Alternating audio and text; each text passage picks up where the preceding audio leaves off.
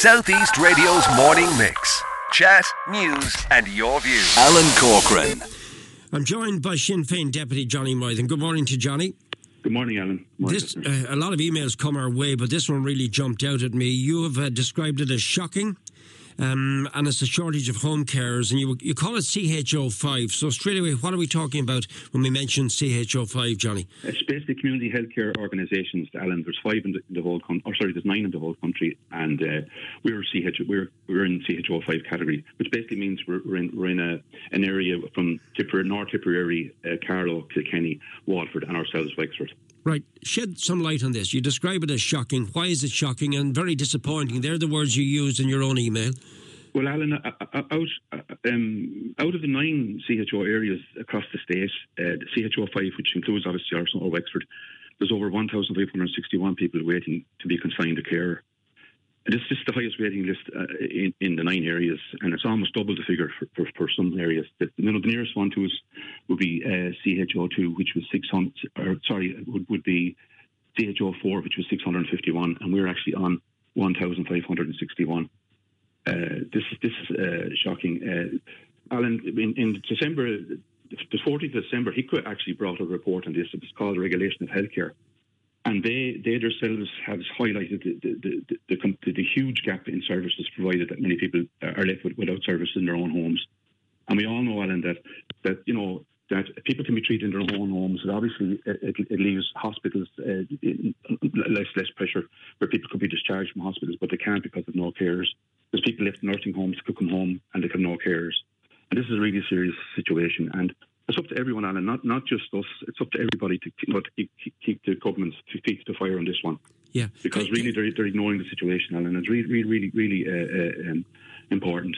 Yeah, can you just make that clearer for me there? So you're talking about people, are these people who would like to be able to go back to their home, but they can't because the carers are not there to look after them, to do the caring role? Yeah, that's that's some that's some of it, Alan. But you know, you, you have people who who who are who are vulnerable as well, uh, disabilities, uh, who live in their own homes but are not getting the proper care. And you know this is this is serious. We know there there there, there is a shortage in in, in the carers uh, um, organisations, but look, we're, we're just calling on uh, you know the government to, to really engage with the, pri- the, the private and, and, the community voluntary home care providers and you look to look to, to incentivize and you know and give them progression of terms and conditions. Right, Johnny, you know, can, can, you can you give me some examples? Maybe just think about it because I want to read out a text here from a, a listener who says, um, "I worked as a carer for almost six years. I absolutely loved the job, but the company wouldn't pay proper mileage. I was driving miles every day. Listen to this, Johnny. One day I drove 107 kilometres and got paid 20, 20 euro. So I had to leave. How can carers do this? I mean, Johnny, that's a very strong text isn't it? A strong message. Yeah. Well, that, that, was, uh, that, the government actually admitted that, that, that there was a major problem in this, but they've got to act on it, Alan. I, I, I know what to keep harping on it, but, but for God's sake, this is this is really this, this is something. You know, if the government look at it uh, positively, it saves them thousands, millions, and millions each year you know, the, the figure is something like 20 billion uh, every year because it costs roughly to keep a person in, in a residential area or in a residential home costs roughly about 80,000 a year. Yeah, that's a rough, rough figure. So but that person who just that person who just messaged in there, Johnny, they're someone who obviously loves the job, but financially they're out of pocket for doing the job. So that that has to be addressed straight away, doesn't it? And if there are other people similar to that person who contacted Orla on 0539145222 who have a similar story to tell, so there are people out there who would do the job if they were paid properly. Without a doubt, Helen. I mean, uh, a lot of this is, is, is, done on a voluntary basis as well, and pe- people are, are, are, you know, they're, they're, on social welfare payments, but they're only allowed to work 18, 18 hours uh, uh, a week.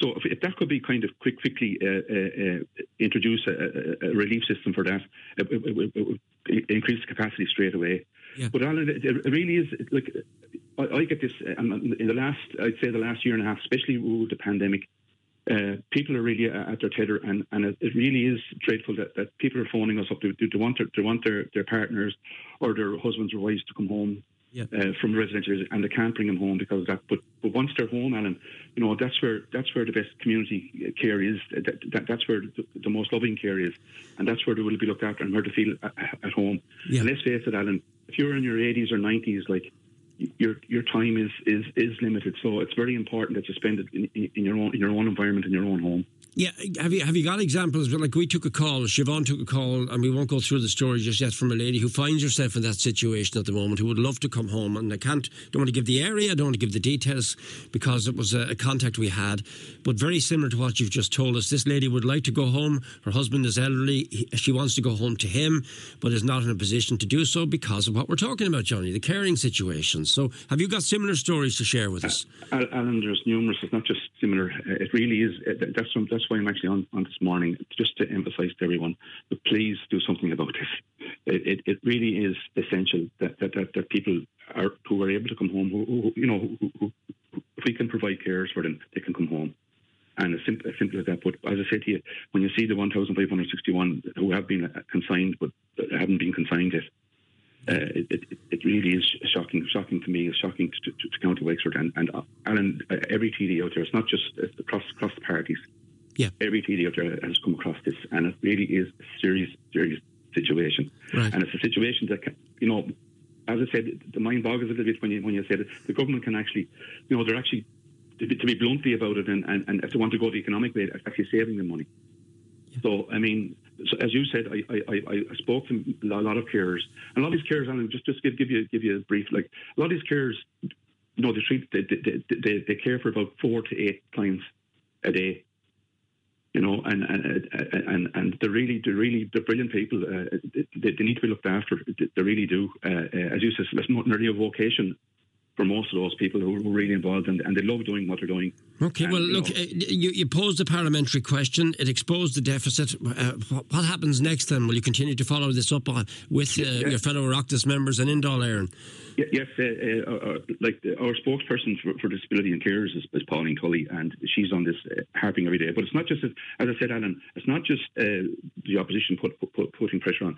I mean, HIQA has, has, has produced a full report on this regulation of health healthcare and reading is, is, is really disturbing. It, like it, it, it, it just says that a, they highlighted the huge gap in this. Yeah. And that was the 15th of, of, December, and and you know the last the last three or four. This is not just happening, uh, you know, it's happening uh, over a couple of years, and and we've highlighted this uh, as much as we could but look at the government's got to, got to put the feet feet to the fire here right. and really say, listen, do something about it. You know? and, and, I mean that comment that came from the carer who, uh, read it again, drove 107 kilometres and got paid 20 euro, so they had to leave because it just simply couldn't afford to do the job. Um, a, a text, another comment has come in. If it's so serious, why don't the government jump in and help pay the travel for those, those people in the caring profession? That's a strong, that's a fair point, isn't it? Yes, that's, that's, that's a fair point, Alan.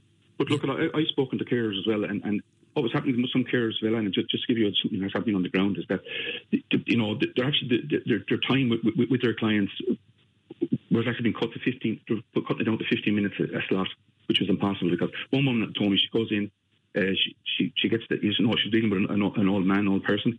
Uh, she gets him up, she dresses him, and she obviously she does extra because she likes the fire and everything. Like that, but she said she, to do that in 15 minutes is absolutely impossible. Right, Johnny. So they, there's they an, actually work over the claim, you know. Yeah, look, yeah, that, that, they're they're very interesting points that you've raised there, and it's getting a lot of reaction, a lot of traction on the program already. Like this is one I would love to do uh, caring. I work in a nursing home doing housekeeping for eight years, but it would cost me over 1,000 euro to train. Now, there's an interesting point raised by somebody who would like to move into the caring. Role. So there are people te- texting this program to say they'd love to do the job, but uh, there's obviously barriers to them doing the job financially, or in this case, a thousand euro to train. Have you come across this before? Yes, Alan, I have come across it, and, and, and the situation is that once you sign up uh, uh, for the training, if you don't complete the training, you still have to pay for the training, and that's one of one of the issues that, that, that we would have as well. Like if you're if it's a thousand euro, yeah. if you if you decide, let's say after two or three weeks, that's just not for you, you can handle it. You still have to pay the, the one thousand euro back. Right, Johnny, look, you've started the ball rolling on this. We're going to keep the ball rolling, and I promise you we will follow up more on it because to me this is a, a very important area. Well, and I can I always gauge by the texts and comments coming in, and this one is getting traction.